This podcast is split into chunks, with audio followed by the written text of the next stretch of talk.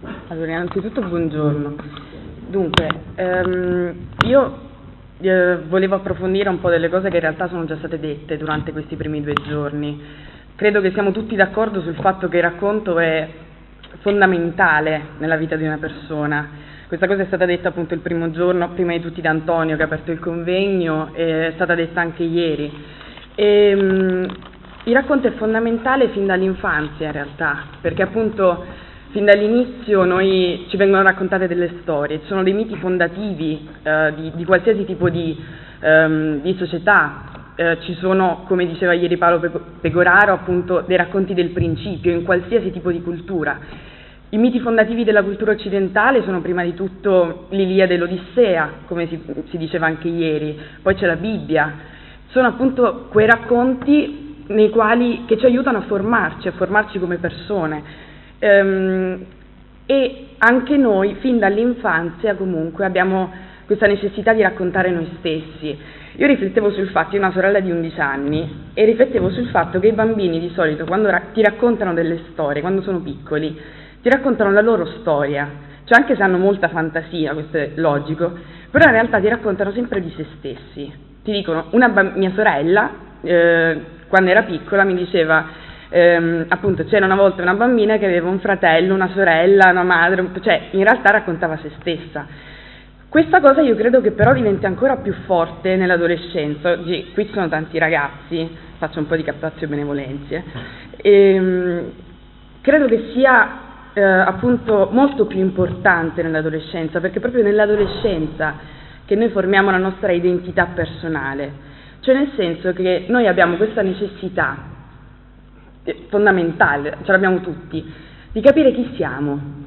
È una cosa che in realtà non riusciremo a capire mai totalmente, come diceva anche Cristiano, è un processo infinito, però in realtà è un processo necessario, cioè noi non possiamo non chiederci chi siamo e abbiamo bisogno di riconoscerci, abbiamo bisogno di riconoscerci prima di tutto a noi stessi, e poi di riconoscerci, di farci riconoscere all'interno delle piccole comunità in cui viviamo, la scuola, gli amici, la famiglia, la comunità religiosa, se la frequentiamo, e poi all'interno della società tutta. E questa necessità deve necessariamente avvenire attraverso un racconto. E come si diceva appunto, queste nostre esperienze diventano esperienze vere, reali, tangibili, solo se le raccontiamo. Il tempo, come dice Bo Ricoeur, vi dirò due brevissime cose su Ricoeur, diventa tempo umano solo se viene raccontato. Ogni cosa che noi facciamo, ogni tipo di relazione, qualsiasi tipo di relazione umana, che poi è necessaria appunto per ogni essere umano, è fondata su un modulo narrativo. Come, secondo Ricoeur, um, si, de, di, si um, fa questo modulo narrativo? Ci sono tre momenti. Il primo momento è quello della prefigurazione, cioè nel senso noi dobbiamo accorgerci che abbiamo un'esperienza, che abbiamo una necessità di raccontare e quindi dobbiamo prima di tutto comprenderla, dobbiamo capire di che esperienza si tratta, dobbiamo cercare di raccontarla a noi stessi e quindi questo è pr- proprio il, pro- il, momento della prefigurazione. Poi c'è un momento di configurazione, che è l'atto del raccontare stesso. E in questo, oltre al racconto vero e proprio, entrano a far parte serie, tutto il contesto che c'è appunto attorno alla persona. E poi c'è un momento di rifigurazione, è il momento in cui noi raccontiamo all'altro quello che ci è successo.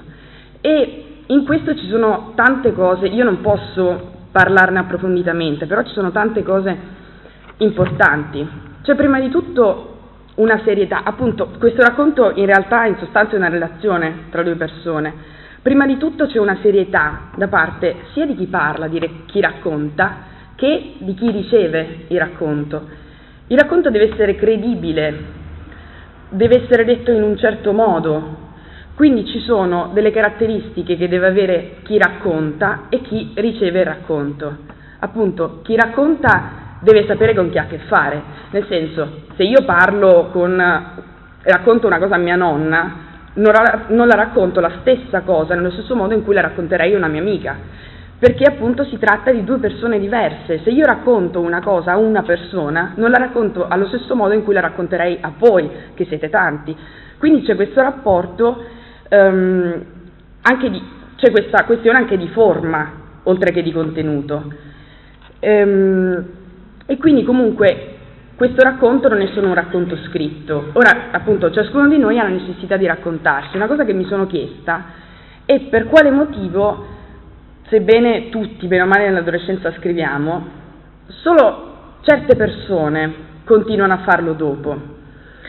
Ehm, mi è venuta in mente una poesia di Wisława Zdimborska, spero di dirlo bene, che è in lode di mia sorella. E vi leggerò un pezzetto brevissimo di questa cosa. Dice, mia sorella, la leggo in una traduzione che non è quella ufficiale, quella di una eh, partecipante di Bomba Carta che è Elisa San Marco, mi piaceva di più quella traduzione, più letteraria. Mia sorella possiede una discreta prosa parlata, ma tutta la sua produzione letteraria è nelle cartoline estive che mi promettono la stessa cosa ogni anno, che quando ritornerà mi racconterà tutto, tutto, tutto. Nel senso, Wisława Zimborska è, è stato un premio Nobel per la letteratura, una, eh, appunto, una delle poetesse polacche, probabilmente la poetessa polacca più famosa del Novecento, e, ehm, e appunto racconta di questa sorella che in realtà non scrive, però ha la necessità di raccontarsi anche lei e quindi in realtà anche se, ehm, cioè in qualche modo comunque rimane questa necessità di raccontarsi, che è una cosa che ciascuno di noi declina in maniera totalmente unica appunto come il destinatario è particolare, quindi se vogliamo raccontare qualcosa dobbiamo fronte, eh, diciamo, capire come farlo, anche noi raccontiamo in maniera del tutto particolare, perché appunto ciascuna persona è unica ed è irripetibile, per cui abbiamo questa necessità di raccontarsi che però che dobbiamo imparare in un certo senso, a cui siamo educati fin dall'infanzia, ma che dobbiamo imparare cercando di riconoscerci e di scoprirci. Ora, perché ci sono delle persone che continuano a scrivere? Io ho, fatto, ho scritto diciamo, questa relazione, ehm, l'ho divisa in vari paragrafi e in uno ho scritto raccontarsi vivendo, essere letti nel mondo. Quando stavo par- pensando alla seconda, cioè al, che poi sarebbe il terzo paragrafo in realtà, raccontarsi scrivendo, ho deciso di scrivere raccontarsi anche scrivendo, cioè nel senso che comunque è un modo in un certo senso particolare e in più di raccontarsi. Mi è venuta in mente questa cosa perché il primo giorno si diceva che um, si scrive perché um, è tristi o magari c'è questo mito secondo cui eh, una persona che scrive è una persona che non riesce ad avere un rapporto sano col mondo, che comunque ha qualche problema. In realtà io provocatoriamente direi il contrario, si scrive perché si è felici, perché si vede la meraviglia nel mondo e la si vuole raccontare, perché nonostante tutto quello che succede comunque c'è appunto questo, questo meraviglia, questa ricerca del senso e quindi la si vuole raccontare, è un modo in più. Un'altra cosa su cui mi sono soffermata su questo rapporto tra il raccontarsi sostanzialmente vivendo e raccontarsi anche scrivendo e la difficoltà che si ha nei confronti del pubblico, perché appunto il pubblico, cioè il ricevente, il racconto, c'è in entrambi i casi, cioè appunto quando noi raccontiamo, chiamiamo un nostro amico e raccontiamo la storia, cioè quando scriviamo al lettore. E mi sembra che ci sia, anche se appunto ci sono questi parallelismi, c'è una sostanziale differenza rispetto alla difficoltà. Mentre, almeno spero, nella vita la difficoltà dei rapporti umani, diciamo, cioè, bene o male noi impariamo, facendo esperienze impariamo come funzionano le relazioni con le altre persone, quindi progressivamente forse diventano un po' più facili. Cioè, voglio dire, nell'adolescenza sono molto più difficili di quanto possano essere in età matura, almeno spero, spero. Ehm, Invece io credo che nella scrittura sia il contrario, forse progressivamente diventa più difficile. E una cosa che vi volevo leggere, anche questa, questa è un po' più lunga, però comunque spero che l'apprezziate, è una riflessione di Natale Ginsburg eh, che c'è nel mio mestiere, che è un brevissimo saggio che nel, in una, raccolta di saggi, secondo me bellissima, che è Le piccole virtù. E lei dice eh, credo che appunto alcuni di questi sentimenti che noi proviamo soprattutto nell'adolescenza, cioè quando iniziamo a scrivere, credo che lei li, li fermi molto bene nella pagina, cioè all'inizio ci sembra molto facile, Allora lei dice, scrivere poesie era facile, le mie poesie mi piacevano molto, mi parevano quasi perfette, non capivo che differenza ci fosse tra loro e le poesie vere, pubblicate dai veri poeti. Per un bel pezzo ho pensato che valeva la pena, perché le mie poesie erano così belle, ma a un certo punto mi è venuto il dubbio che non fossero tanto belle e ho cominciato ad annoiarmi a scriverle, a cercare degli argomenti con sforzo e mi pareva di aver già dato fondo a tutti gli argomenti possibili, di aver già usato tutte le parole e tutte le rime, speranza lontananza, pensiero mistero, vento argento, fragranza speranza. Non trovavo più niente da dire. Allora è cominciato un periodo molto brutto per me e passavo il pomeriggio a cinciscare fra parole che non mi davano più nessun piacere, con un senso di colpa e di vergogna per quanto riguardava la scuola. Non mi passava mai per la testa d'aver sbagliato mestiere. Scrivere volevo scrivere, soltanto non capivo perché a un tratto i giorni mi fossero diventati così aridi e poveri di parole. Ecco, all'inizio ci sembra facile. All'inizio prendiamo un foglio, scriviamo il nostro diario, oppure scriviamo la poesia, quindi prendiamo un foglio, scriviamo le parole che ci vengono in mente, è facilissimo.